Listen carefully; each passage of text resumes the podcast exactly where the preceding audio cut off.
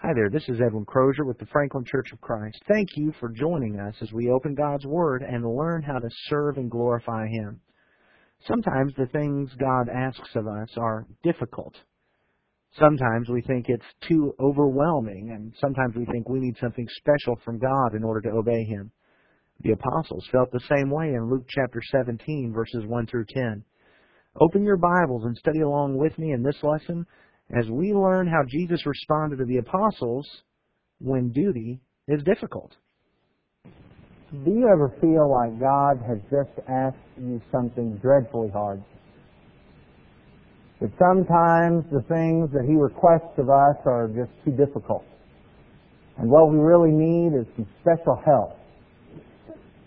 For God to lean down and provide us with some kind of extra strength in order to accomplish the task that He has set before us. Interestingly, we're not alone in having that feeling. We can go all the way back to the scriptures and we can find out that even the apostles at times had that feeling that what Jesus was asking was just too hard. And for them to actually be able to accomplish it, God was going to have to do something. Jesus was going to have to do something. In Luke chapter 17, beginning at verse 1, in Luke chapter 17, beginning at verse 1, we see one of these instances in which the disciples saw the duty that Christ had laid before them, and to them it was difficult. Luke chapter 17, beginning at verse 1, Jesus said to his disciples, It is inevitable that stumbling blocks come, but woe to him through whom they come. It would be better for him if a millstone were hung around his neck and he were thrown into the sea, and that he would cause one of these little ones to stumble. Be on your guard. If your brother sins, rebuke him. If he repents, forgive him. And if he sins against you seven times a day and returns to you seven times saying, I repent, forgive him. And in verse 5, the apostle said to the Lord, Increase our faith. And the Lord said, If you had faith like a mustard seed, you'd say to this mulberry tree, Be uprooted and be planted in the sea and it would obey you. Which of you, having a slave plowing or tending sheep, will say to him when he has come in from the field, Come immediately, sit down and eat? But will he not say to him, Prepare something for me to eat, and properly clothe yourself, and serve me while I eat and drink? And afterward you may eat and drink. He does not thank the slave because he did the things which were commanded, does he? So you too, when you do all the things which are commanded, you say, We are unworthy slaves. We have done only that which we ought to have done. Jesus taught his disciples a lesson in forgiveness. Forgiveness in and of itself is difficult. But imagine having to forgive the same person for the same thing seven times in one day. That is difficult. So they turned to Jesus and said, Jesus, increase our faith. Help us make it through this difficulty. Help us overcome this. Increase our faith and our belief that we might abide by this command. And Jesus responded to them, but I have to admit that his response is very surprising to me. We want to take a look at this story and some lessons that we can learn from this about how we should respond when duty is difficult. Before we examine those lessons, would you bow with me in prayer, please? Almighty God and Father in heaven, you have indeed made difficult commands. And some of the things that you've asked of us are not easy for us. But Father, we recognize that the things that you have done for us have not been easy for you. We remember your Son, who gave of himself, and instead of remaining in heaven holding on to the glory that he had as your Son, as God, as deity, he gave that up and came to this earth and looked as one of us, became one of us. Father, we recognize that wasn't easy. And despite all the good things that he did for those that were around him, he was mocked. He was conspired against. He was beaten. And for our salvation, he was crucified. And we recognize, Father, that that was not easy. And we are so thankful, Father, that you, that your Son, your Spirit, have done what was not easy on our behalf. And we pray that you would strengthen us, that we might also perform the duty that you have given us, walking in the works that you have created before time for us to walk in, that we would do things even when it's not easy, when it seems unnatural, when it goes against the flow. Father, forgive us for too often taking the easy roads, for taking the paths of least resistance. Too often we've not stood up for you. Too often we've turned away from your will. Too often we've walked the path of sin, and we ask that you would forgive us and wash us of those sins. Cleanse us by the blood of your Son who died for us. Father, we pray that through your word, through your children, that you would strengthen us to stand up as a shining light in this world. That no matter how difficult the duty you have provided us, that we will increase our faithfulness and we'll submit to your will being your servants because we love you, Father. And we pray that you would continue to bless us. Be with us throughout this service as we open your word, that we will allow it to sink into our hearts, that you will establish our way. Father, we love you, and through your Son we pray. Amen. As we take a look at Luke chapter 17, verses 1 through 10, as Jesus responded to the apostles, the very first thing that we have to recognize is that this passage demonstrates that God does, in fact, ask us to do difficult things. In our modern society, folks seem to have the idea that God would certainly not ever ask us to do anything that was difficult, anything that wouldn't just come naturally. Surely God's not going to ask us of that. Uh, His yoke is easy. We've heard that verse. So surely whatever it is God wants us to do ought to just come naturally. It ought to just be easy. If we were to suggest to folks that Hebrews chapter 10 and verse 25 that says, don't forsake the assembly, means that they ought to give up a game in order to be here with the saints to assemble and worship God, you'd think that we'd ask them to cut off their right arm. Imagine if we asked something extremely difficult, like leaving an unlawful marriage. Matthew chapter 19 and verse 9. In Matthew chapter 19 and verse 9, I think we have a difficult teaching there. There it says, And I say to you, whoever divorces his wife except for immorality and marries another woman commits adultery. If they're in an unlawful marriage, they're committing adultery. There's only one response to that. You've got to get out. Of it. You've got to quit committing the adultery. That's difficult. What if you ask something even more difficult? What about asking us to stay in a lawful marriage? Verse 6 of Matthew 19. So they're no longer two, but one flesh. What therefore God has joined together, let no man separate. Those are just some examples. God asks difficult things. We have a tendency to believe that serving God ought to almost be instinctual. That it ought to be just whatever feels right and whatever feels good. And as we take a look in our society today, that seems to be the direction that most churches are heading today. And most Christians, whatever feels right, whatever I like, that's what I ought to be able to do. And yet what we learn in Luke chapter 17 is that God does ask us to do hard things. Forgiving somebody, that's tough. That's not natural. That's not instinctual. Seven times in a day, no less. Is that natural? Is that your natural response, Jimmy? That's not natural. It's not instinctual. That's hard. That's extremely hard. What's natural? Holding grudges. You find that to be natural, Wesley, being able to hold grudges sometimes? Or what about getting even? Ron smiled. Yeah, getting even. Brent, you ever want to get vengeance? Yeah. That's natural. Forgiving somebody, that's hard. Looking around at these people, forgiving them seven times in a day. What about this? Not just forgiving your brother seven times a day. What about forgiving your husband seven times in a day? Or your wife?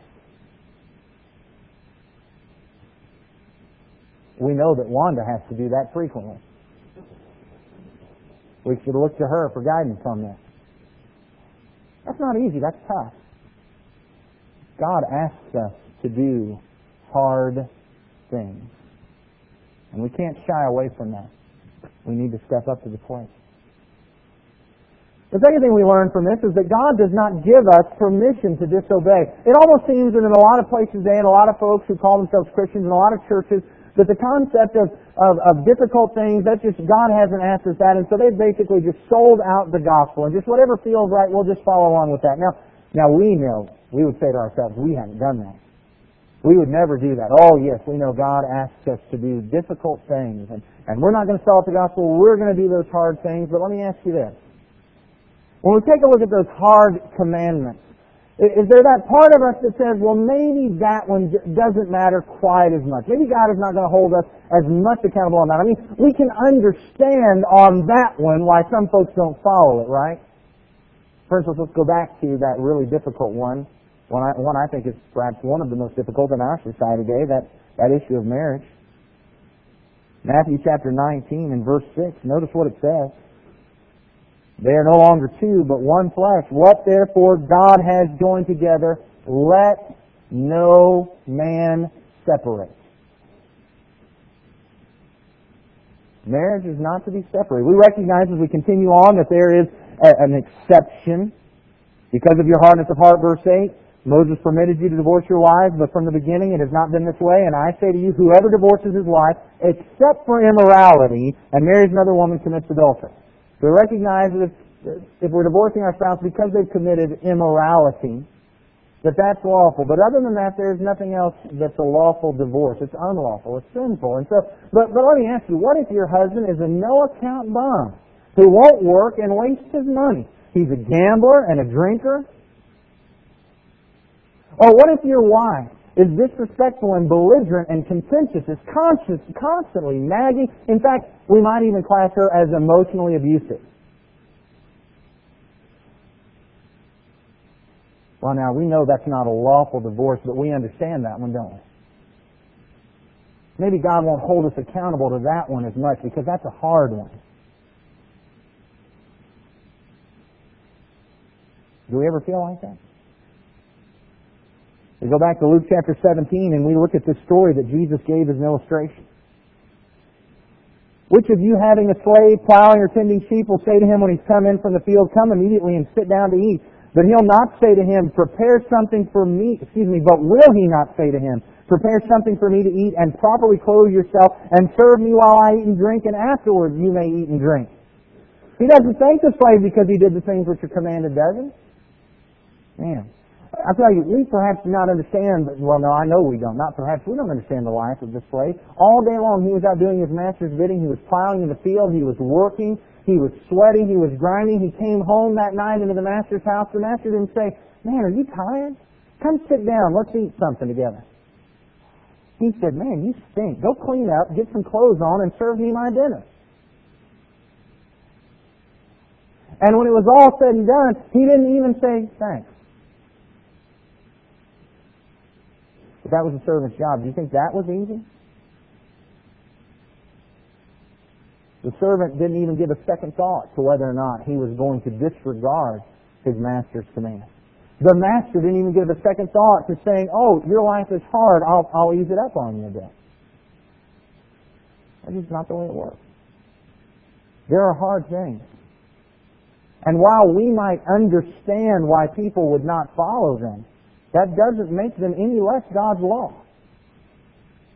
And it doesn't make us any less accountable to them. God does not give us permission to disobey His law just because that one is really hard. The third thing, as we consider Luke 17, God has given us the strength to obey. This to me is perhaps the most phenomenal lesson throughout this entire passage. The apostles heard this teaching on forgiveness. Forgive your brother seven times a day. If he comes to you seven times, having done the exact same thing, says, I'm sorry, please forgive me. On the seventh time, forgive him just like you did on the first time. Let it go. Let it pass. Forgive him. And that's hard. And the apostles thought it was hard, and they said, Jesus, if you want us to be able to do this, you're going to have to do something for us. Increase our faith.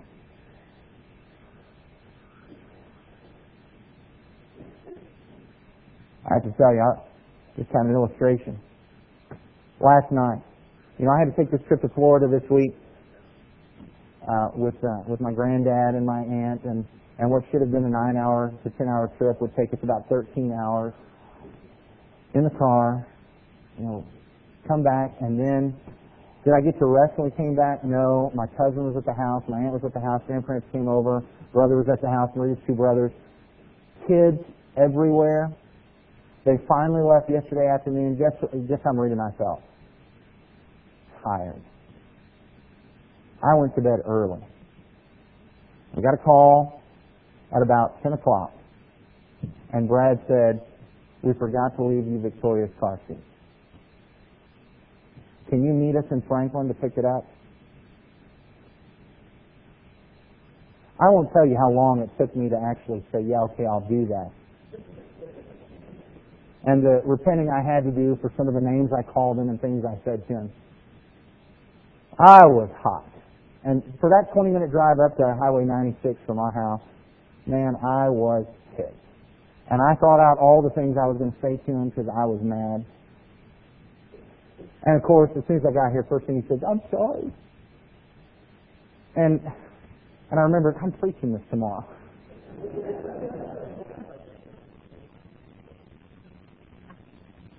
I got to tell you, if I had gotten home and he called again, oh, we forgot something else, I think that would have been about it. Seven times in a day. And so the apostles said, increase our faith. You know, it's those kind of moments when we think that, well, I can't do this. God, if you want me to serve you, you're going to have to do something.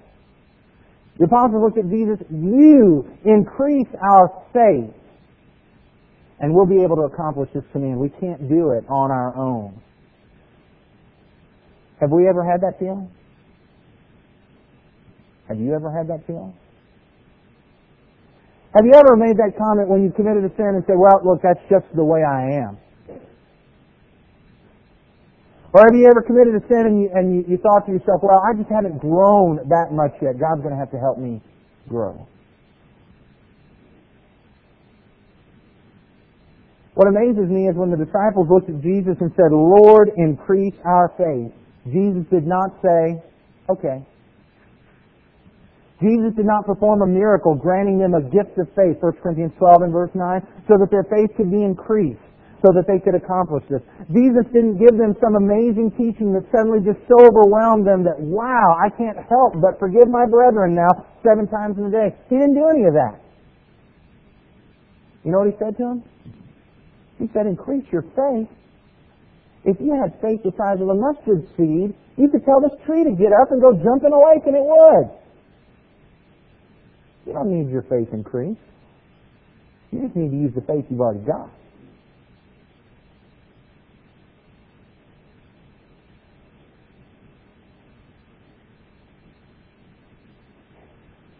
First Corinthians chapter 10 and verse 13 1 Corinthians chapter 10 and verse 13, Paul said, No temptation has overtaken you, but such as is common to man. And God is faithful who will not allow you to be tempted beyond what you're able. But with the temptation will provide the way of escape also so that you'll be able to endure it.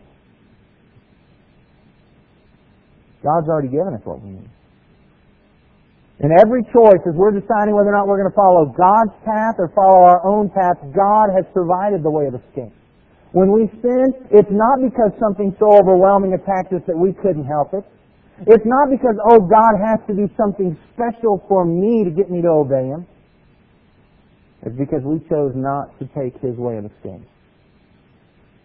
God has provided us with what we need to overcome the tempter. The question is, will we use what God has given or will we continue to demand special treatment? Remember God's words to Paul when he asked for the thorn in the flesh to be removed? My grace is sufficient for you. And how much grace and mercy and benevolence has God already given us? And instead of living based on that, we demand more. It's not enough. Your grace is not sufficient. You've got to give me more. Now, at the risk of weakening this point, which I believe Luke 17 teaches, I hope you don't think that that means you should never pray for God to strengthen you. You should. When Jesus gave the example prayer there in Matthew chapter 6 and verse 13, in Matthew 6 and verse 13, he said, Don't lead us into temptation, but deliver us from evil. In Matthew chapter 26 and verse 41, on the night that he was betrayed, as he was encouraging his disciples to pray, in Matthew 26 and verse 41, he said, Keep watching and praying that you may not enter into temptation. The spirit is willing, but the flesh is weak. Certainly we should pray for God's strength. We should pray that our faith grow and increase. We should pray that God be with us and help us and guide us and protect us. But the thing that we have to remember from this is that when we decide to sin, it wasn't God's fault. It wasn't because He pulled back and didn't give us what we need. It wasn't because He should have increased our faith and He didn't. It's because we didn't do what we were supposed to do. Because we didn't follow the faith that we had. Because if we had the faith the size of a mustard seed, we could move mountains. Fourth thing we recognize is that we need to have a servant's sense of duty. There in Luke chapter 17, as Jesus illustrated this point, he used the illustration of a servant, a slave. Why didn't this slave, this servant, rebel against what this master did? Let's face it, it's not very nice. It doesn't seem fair. because he had a sense of duty. He had an obligation. In that culture, there was a responsibility there that he wasn't allowed to give up until he followed through on that responsibility. You know, if there's anything that's lacking in my generation and those younger, it is a sense of obligation and responsibility and duty. We look around at everything we expect everybody to do for us our parents, our grandparents, the government, the church, and all these things that they ought to be doing for us instead of recognizing that we are the ones responsible. We are the ones that should have a sense of duty. Why are so many marriages today falling apart? Because husbands and wives today don't have a sense of duty and obligation to their marriage. Why are so many employers finding it difficult to find good workers because so few people today have a sense of duty and responsibility and obligation on the job. Why is it that so many churches are foundering? Because too few Christians have a sense of duty and commitment and obligation within the local church. We must have a sense of duty. Paul called himself the bond servant of Christ in Romans chapter 1. Romans chapter 1. Paul, a bondservant of Christ Jesus. Galatians chapter 1 and verse 10, in Philippians chapter 1 and verse 1, on and on, Paul referred to himself as a bondservant. A bondservant, according to Strong's and Hack's lexicon, is a person who has so totally given themselves over to somebody else's will that they disregard their own. And that's what we are for Jesus. We're his servants. Our will should be so totally given to Him that our will is lost as we're striving to accomplish it. A sense of duty, a sense of obligation. Not a sense of rights, a sense of responsibility. When the apostles looked at Jesus and said, increase our faith, he said, You don't need your faith increased. You need to increase your faithfulness. That was Jesus' point. And finally, when we have done the difficult task, we shouldn't commend ourselves. You know, really, this concept of setting up this, oh, increase our faith. That's one of those places where we can set ourselves up so that when we've actually done it, I did the hard stuff. Look at how good I am. I tell you what I did this week? That's because I'm good. God's lucky to have me on his side. And then we become like the Pharisee that just 30 verses later, in Luke chapter 18, that he talked about. In Luke chapter 18 and verse 9 and 10, two men went up to the temple to pray, one a Pharisee, the other a tax collector. In verse 11, the Pharisee stood and was praying this to himself. God, I thank you that I am not like other people, swindlers, unjust, adulterers, or even like this tax collector. I fast twice a week. I pay tithes of all that I get. Lord, just look at me and all the hard things that I've been doing for you. And we've said it before. He says, God, I thank you, but it, after you look and listen to what he actually says, it actually is more like he's saying, God, you ought to thank me.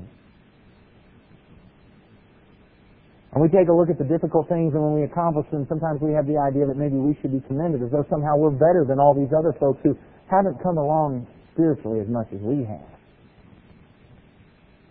The folks who aren't doing the difficult things, and we're better than they are. Somehow we're less forgiven. Now they need more forgiveness than us. We're better.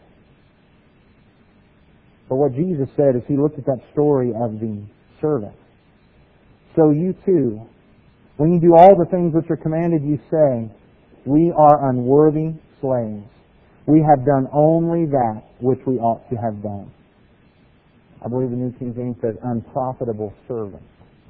We haven't provided a profit. We've only done what we should have done all the way along. Reminds me when I was a kid and I used to argue with my dad about getting allowance. When Bobby took out the trash, Dad and his dad gives him five dollars a week. My dad would say, "Look, when you take out the trash, you're just doing what you're supposed to do anyway." Uh, you know, his, the deal I always got is, "Look, son, you take out the trash, and I'll tell you what I'll do for you. I won't thank you." Okay. That's just your job. Just do it. That's what he says about us. When we've, even when we've done the hard things, he said, all you're doing is what you're supposed to do all the way along anyway. And therefore, don't commend yourselves. But here's the amazing thing about our Master. If we become servants and do the difficult things and perform the difficult tasks and all the hard laws that He's commanded and we follow along in those, all the sins that we've committed, and all the times that we even fail as we're working on this, as we're striving to grow and be more and more like Him. He forgives. Unlike the Master in this story, He will commend us.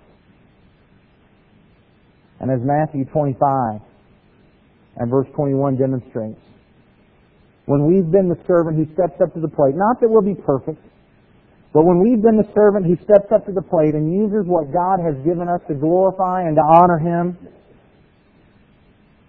then as Matthew 25, 21 says, we'll hear this. Well done, good and faithful slave.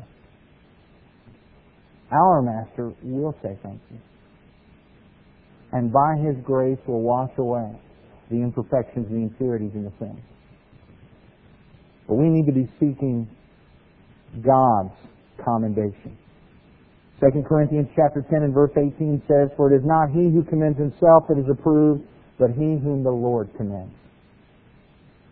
Don't commend yourselves. We must not commend ourselves.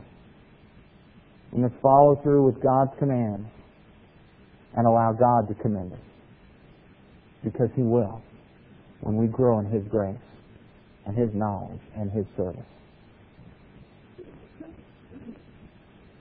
When we read Luke chapter 17 and verses 1 through 10, I think the initial tendency is probably to say, man, that is just harsh.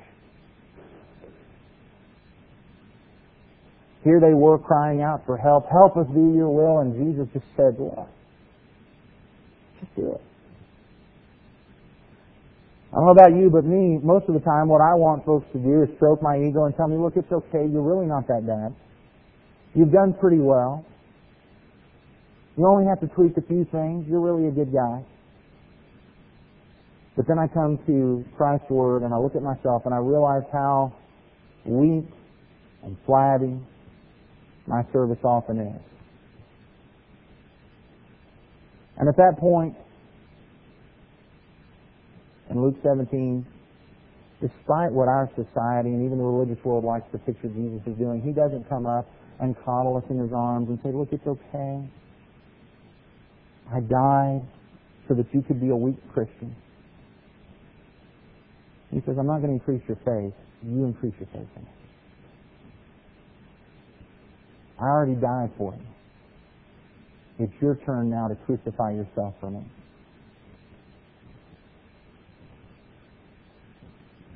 I'll help you.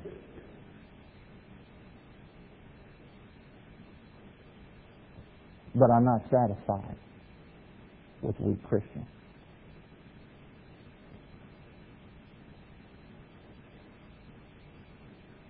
That's what Jesus says to him when duty is difficult.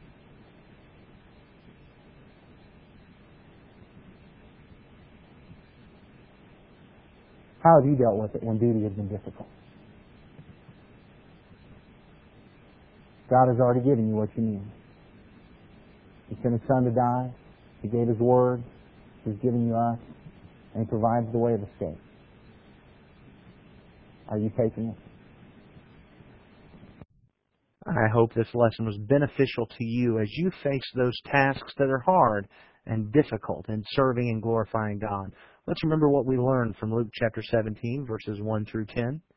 We learned first, God does ask us to do difficult things. Second, He does not give us permission to disobey even the difficult commands. Third, He has already given us all we need to obey the difficult commands. Fourth, we need to have a sense of duty. And fifth, when we have accomplished the difficult commands, we must not commend ourselves, but rather allow God to commend us. I hope this lesson helped you. If you have any questions about serving God, about God's commands and laws for us as His New Testament children, or about the Franklin Church of Christ, please give us a call at 615-794-2359. Or you may contact us through our website at franklinchurchofchrist.com. Perhaps somebody has given you this lesson on CD or on tape. If so, may I encourage you to head to that website I just mentioned? Again, it's franklinchurchofchrist.com. At that website, we have numerous lessons, both in outline and audio format. You're free to download those and use them in any way you believe will glorify and honor God. May God richly bless you as you draw closer to Him. More importantly, may you richly bless God.